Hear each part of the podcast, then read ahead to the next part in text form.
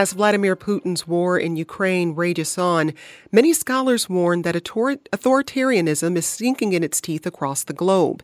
In fact, it's been that way for most of the 21st century.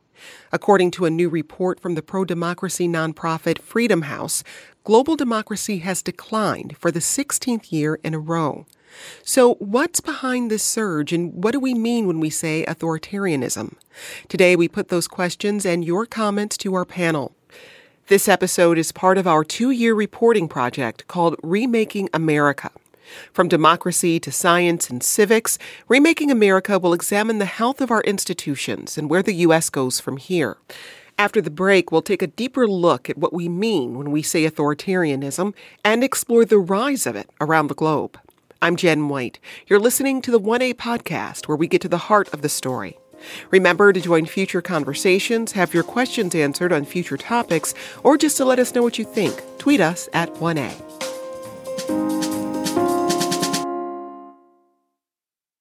Let's jump into our conversation on authoritarianism. Joining us is Ruth Ben-Ghiat. She's a professor of history and Italian studies at NYU. She's also the author of Strongmen: Mussolini to the Present.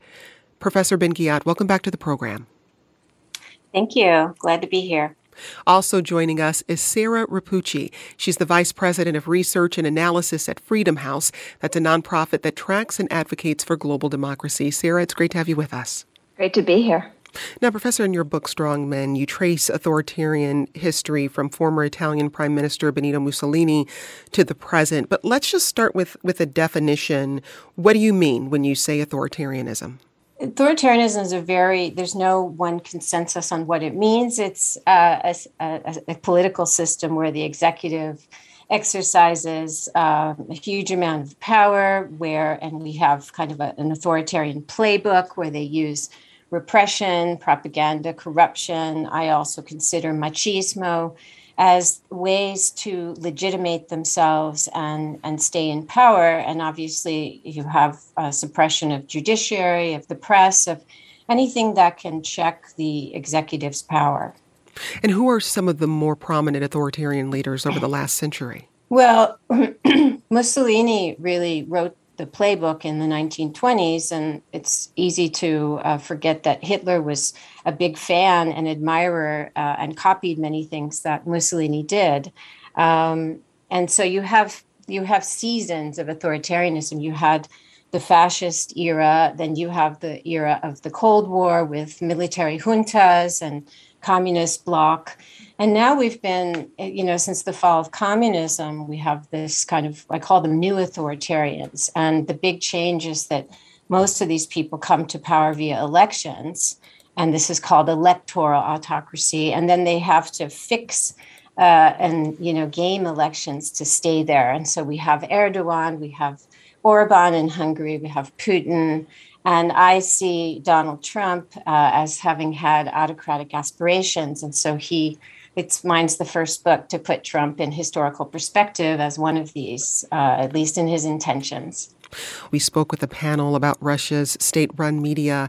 And here's what Peter Pomerantsev, a scholar of Russian propaganda, had to say about Putin's message to the rest of the world. It's our world. It's China's world. It's the world of brute force, where minorities, whether ethnic or countries which are minorities in the world system, or people with minority rights like LGBT or women, you don't have any rights. All that matters is my fist in your face. And that's what they're saying. And as far as they're concerned, they're winning because we're doing all this noise, these sanctions, and they're like, we don't care about your sanctions. We're going to push through. That's their strategic narrative. And it's one aimed at us. It's one aimed primarily at the US. This is not just a story about Ukraine, which is the sort of, in Putin's mind, the sort of battered wife that he needs to keep on battering to prove his self-worth. But the real enemy is America. What he talks about is America. What their propaganda seeds about is America. What fills his mind is America. He wants to show the world and Americans themselves that they are a busted flush, that they are irrelevant, that their power is over. Sarah, last month, your organization Freedom House released its annual report on global democracy, and it found that freedom around the world declined for the 16th year in a row. First off, how do you measure freedom? Sure. So Freedom House, for the last nearly 50 years, has put out a report called Freedom in the World. And Freedom in the World looks at political rights and civil liberties in every country around the world. We have a standardized methodology so that we can examine freedom in these different countries, even though these contexts are so different. We look at everything from free and fair elections, the way that government functions, whether there's an environment to protect against corruption. We look at fundamental rights like free association, free press, freedom of religion, the rule of law, whether there's an independent judiciary. And combined, we score each country on a 100-point score, and that enables us to say whether countries are free, partly free, or not free. Which countries are seeing the biggest drop-off in that measurement of freedom?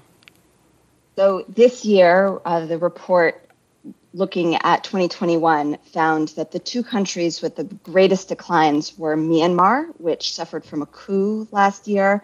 We'd seen really great improvements in freedom in Myanmar over the past few years, and those have been wiped out by this coup. And in Afghanistan, where sadly the withdrawal of the American military and the takeover by the Taliban has led to a severe restriction on rights of women, minority groups, and also just ordinary Afghans. Where is democracy most protected? So the countries that do best in our scores are in Scandinavia, Norway, Sweden, Finland. But I would also call out that we have seen a lot of improvement in some countries. Ecuador is one that I would call out, where there was an autocratic-leaning president, and he stepped down and was replaced by a reformer. And now there's yet another new democratic regime in place, and they've been improving. We got this email from David who says, aside from the destabilizing effects of misinformation spread by social media and related to it, many people seek to outsource their decisions to leadership during stressful periods when decisions are difficult. And another of you emailed this, tyranny thrives on chaos, and we live in an increasingly chaotic time due to both circumstances and subversive agendas amplified by media, social and commercial. In their stress and confusion, many cling to strong leaders and grant them increasing authority as chaos spreads. Professor Ben-Ghiat, what do we know about the factors that typically lead to authoritarian regimes? I think your listeners are right on target. So what I wanted to do in my book was to go over a century and see these patterns around the world of what conditions are there to support when these strongman type of personalities come up. One of the things we see is when societies have made a lot of progress, it could be gender emancipation, could be racial equity, it could be workers' rights, and over again for 100 years, what seems to be euphoric progress for many was the same in Spain in the years before the coup of Francisco Franco, puts others into a state of kind of existential panic. Classically in Euro-American context, white males feel their authority is threatened. We had this in Russia. The 1990s were, complete disaster, collapse of, there was mass male suicide, alcoholism. And this is what Putin came in as this kind of strong and competent leader. There were apartment bombings, which were handy for him, never totally cleared why they occurred, but they propelled him as the first kind of post-Cold War strongman. So you have these cycles. And one of the chaos is important to mention because it's true that strongmen create emergencies. Since the Reichstag fire in 1933, there has been a series of what I call shock events. They're crises that sometimes the leader creates, sometimes he just exploits them to accelerate his, amassing of power. We also had another example is the 2016 coup event against Erdogan. And so they create chaos and legitimize the strongman to say he's going to restore order. And coups are the same kind of thing where, there's a coup that creates upheaval and then they say we have martial law, we're going to return to order. And in the 21st century, chaos is also sustained by information warfare. And the Russians have written that playbook, and Putin, that says that you can never really know what truth is. It's not just lies, it's also half-truths, rumors, and the intent is to leave people in a state of exasperation and chaos. Sarah, according to Freedom House, why is democracy in decline? So there are many factors leading to the decline, but one that I would call out that is most prominent now is the ways that authoritarian regimes are cooperating to present alternatives to democracy. This cooperation isn't based on a unifying ideology the way that communism was, or really necessarily any friendship among these authoritarians. It's the shared interest in staying in power, and they are willing to do any means necessary and to support each other for this. Well, what we're seeing is that this cooperation and these viable alternatives to democracy are not new, but they are finally starting to play out in really dramatic effects on the ground. I want to read this email from Barry, who says, authoritarianism is on the rise because democracy has failed to deliver economically for most citizens. As wealth is increasingly concentrated among elites and democracies, the impoverished majority will turn to non-democratic approaches. Those approaches won't redistribute economic gains, but once people realize that, it's too late to get the dictator out of office. The only way to save democracy is to achieve a fairer distribution of economic benefits. Sarah, as you've researched democracy globally, does that resonate with what you found in your research? Yeah, I mean, fundamentally what people want is first and foremost personal security and for their families. And then after that, they want economic well-being and prosperity. And if they feel that their government is not delivering on those things, they are going to start to look for alternatives.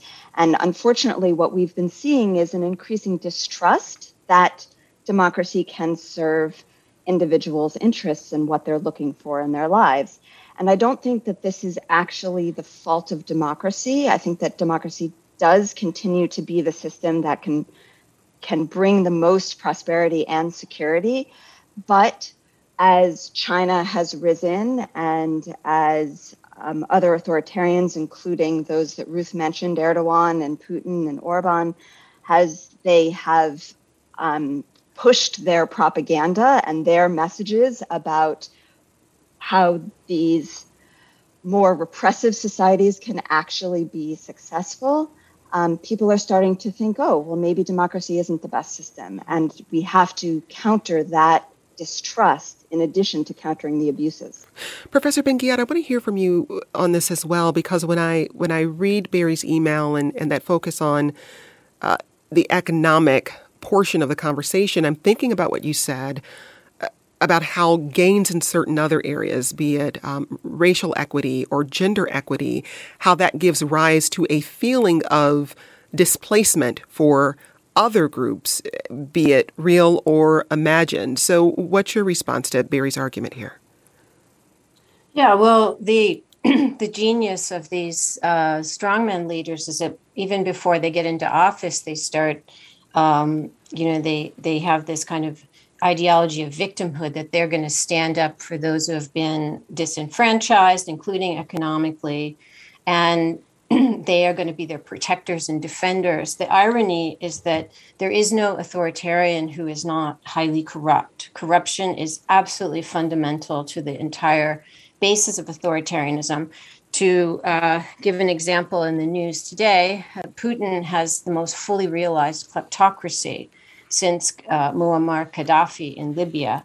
And he's, probably the wealthiest man in the world. And so the irony is that these men come in, and Trump is the same. Trump's goal in being, he promised to kind of protect the disenfranchised, the forgotten, the people who are having problems economically. And then his goal as president was an autocratic one, which was to enrich himself and Trump Organization. We got this email from Anne, who says, I heard America is presently not a democracy. It's an anocracy. Would your guest agree or disagree with this assessment? Sarah, first explain what an anocracy is. Yeah, so that is based on a study that was done that looks at democracy differently than Freedom House does. By our measures, we would say that the United States still is a democracy, but we are definitely a democracy that is in decline. And unfortunately, this decline actually started before the Trump administration and relates to longstanding weaknesses in our system. I'll call out two big ones, the unequal treatment of certain segments of the population, especially people of color, and discrimination in this country, and also the rise of political polarization and the many impacts that that has had on our political system. These are problems that predate Trump, but then were exacerbated during the years of the Trump administration. And our democracy today is at risk of slipping. And we should mention, again, an anocracy is a semi-democracy, if you will. It's part democracy, part. What role does iconography play in authoritarian regimes? Oh, it's absolutely fundamental. When we talked before about the argument about how, authoritarians manipulate the idea of that democracy can't deliver economically, what authoritarians do so well, and the far right in general has done, but the far left too, is to create a sense of a political community. And look what Trump did. He gathered this kind of big tent for all the extremists, all the racists, but he gave them political rituals, the chanting, lock her up, that people love. It became very important to their identity. He gave them tribal markings, the MAGA hats, and that's where the iconography comes in. You have the uniforms, the swastikas. These are things that people use to mold a new social identity, a new political identity, and they feel part of a community.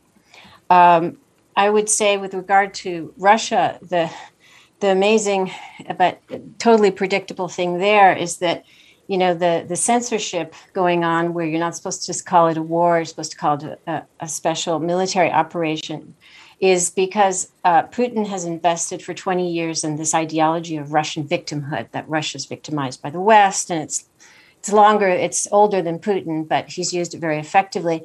And if you call it a war, then you're the aggressor, and Russia can never be the aggressor. It must always be the victim. And so these very striking graphic symbols, they need everything they can propaganda-wise, visually, to kind of put forth this idea of Russian unity when, in fact, things are falling apart in Russia. We got this email from one of you who says, I lived in Franco's Spain. The thing you come to dislike is the fear. There is suspicion and spying. You fear it will change, that it is unreliable, or that you may be entrapped or wrongly accused. It is a chronic, pervasive background of tension and stress. You are watched, listened to, even if only casually or incidentally.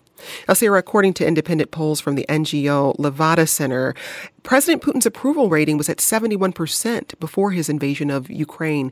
Broadly speaking, how does public opinion trend as leaders become more authoritarian? Well, so you can't really know, right? Because everything is so tightly controlled in Russia right now. And people also don't have access to independent information. Most people are not going to go through the many hoops they would have to jump through in order to access news from outside of Russia. And within Russia, what they're hearing is everything is going well. Your best interests are being served, and this is a just war. So I think we need to keep that in mind when we think about public opinion polls. There are always people who identify well with the success of a strong leader, but there are also always many, many victims. And as our listener mentioned, there is a lot of fear. There's a lot of distrust. People living in that kind of society trust in the people around you is very intimately linked to people's happiness. It's hard to be happy when you don't know what is happening around you. And I think that's unfortunately a huge loss for the people in Russia right now who are suffering under this regime. I want to add another voice to the conversation. Joining us now is Bill Browder. He's the CEO of Hermitage Capital Management. That's an investment management company based in London. He's also the author of the forthcoming book, Freezing Order, a true story of money laundering, murder, and surviving Vladimir Putin's wrath. Bill, welcome to the program. Great to be here. So you went from the biggest foreign investor in Russia to one of President Putin's most outspoken critics. How did that happen? Well, I started to discover massive fraud in the companies that I was investing in, perpetrated by corrupt officials and oligarchs. And so I exposed the fraud in the Western media. And of course, you can imagine that didn't make me very popular. And so I was expelled from the country. My offices were then raided. I hired a young lawyer named Sergei Magnitsky to investigate the raid. He discovered that the raid was used to perpetrate another fraud conducted by Russian officials. He then testified against the officials. We exposed that fraud. And those same officials then arrested him, tortured him for 358 days, and killed him in Russian police custody in November of 2009. Since then, I've gone on a mission to get justice for Sergei. I put aside all of my investment management activities and become a full-time justice activist. And I was able to get a law passed named after Sergei Magnitsky called the Magnitsky Act, which imposes asset freezes and visa bans on the people who killed Sergei, the people who do similar things in Russia, and people who do similar things all around the world. We've expanded the act first from the United States to Canada, then to the UK, then to the EU, Norway, Kosovo, Montenegro, Australia. We now have 34 countries in total that have it. And this is the basis for which Vladimir Putin and his cronies are being sanctioned now. What effort did it take to get the Magnitsky Act passed? Well, it was a totally uphill battle all the way. No government at that time wanted to do anything negative that would in any way insult Putin, provoke him, make him responsible for the crimes that he committed. And it was only through just unbelievably persistent work and eventually finding allies in the Senate and Congress and then in different parliaments around the world that I was able to pressure governments to do it. But I mean, it was remarkable that I was able to do it, given how much how much support effectively Putin had inside the governments of the world to do nothing. We're talking about the surge of authoritarianism worldwide. We'll be back with more from you and our guests in just a moment. Remember to join future conversations, download our 1A Vox Pop app, and leave us a voicemail.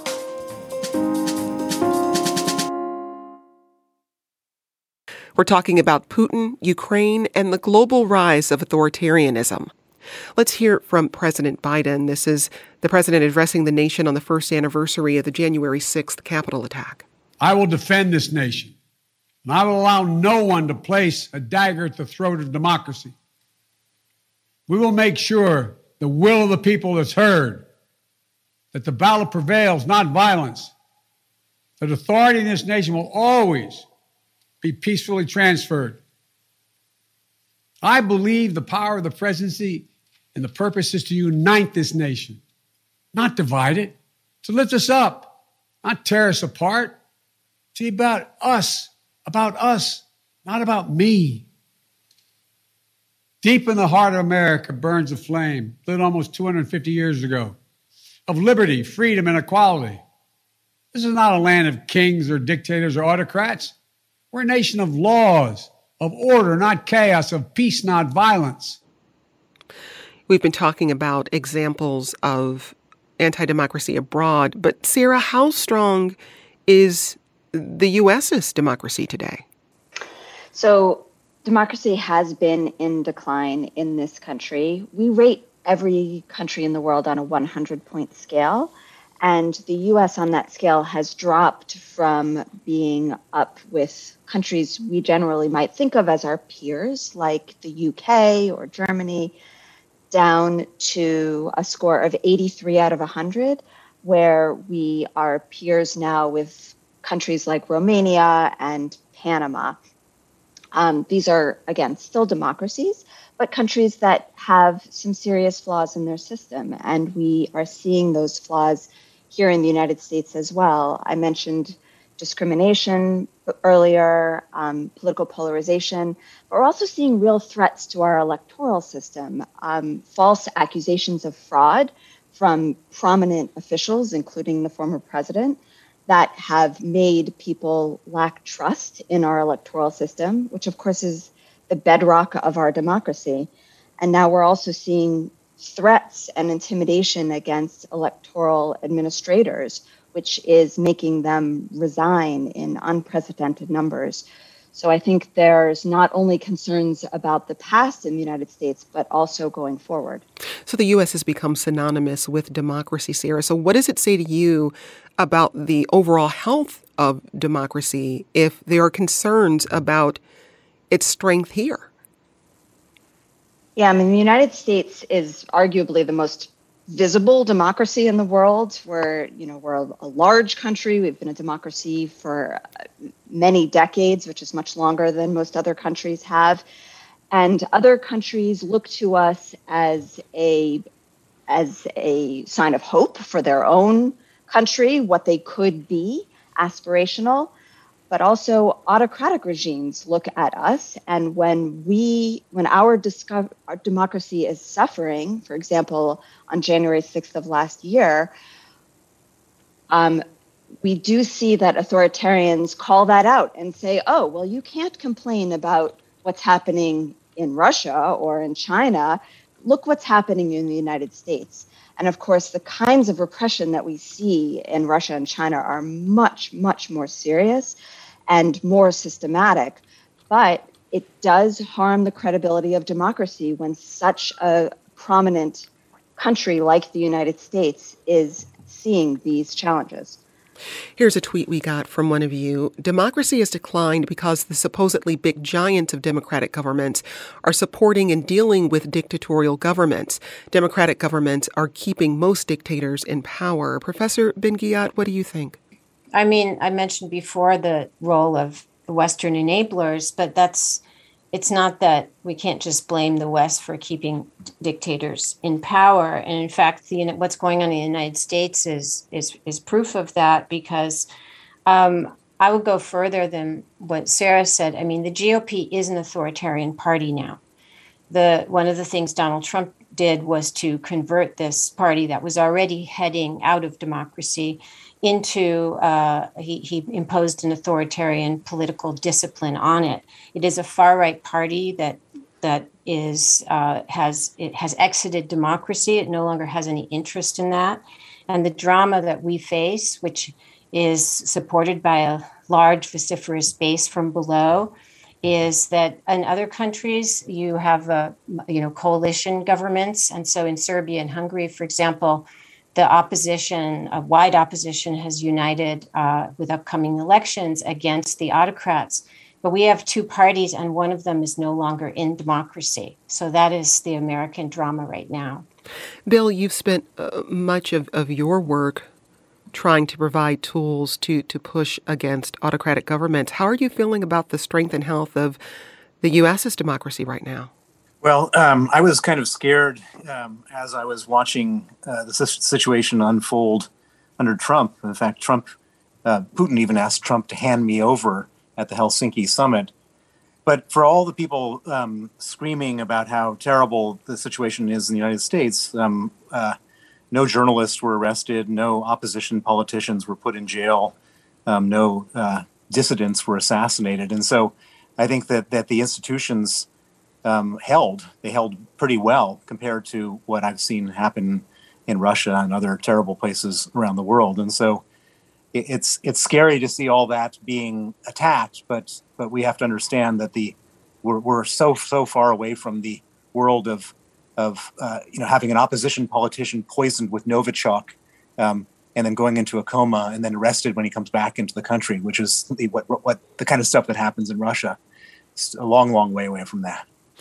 We got this email from Jay who says, what social institutions are helping in preventing the rise of authoritarians or rebuilding after authoritarians fall?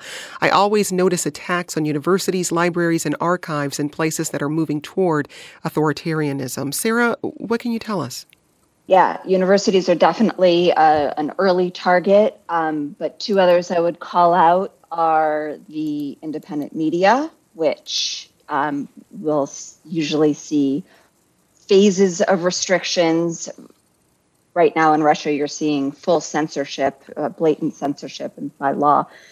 And the judiciary. The judiciary is what presents the greatest check on authoritarian executive power.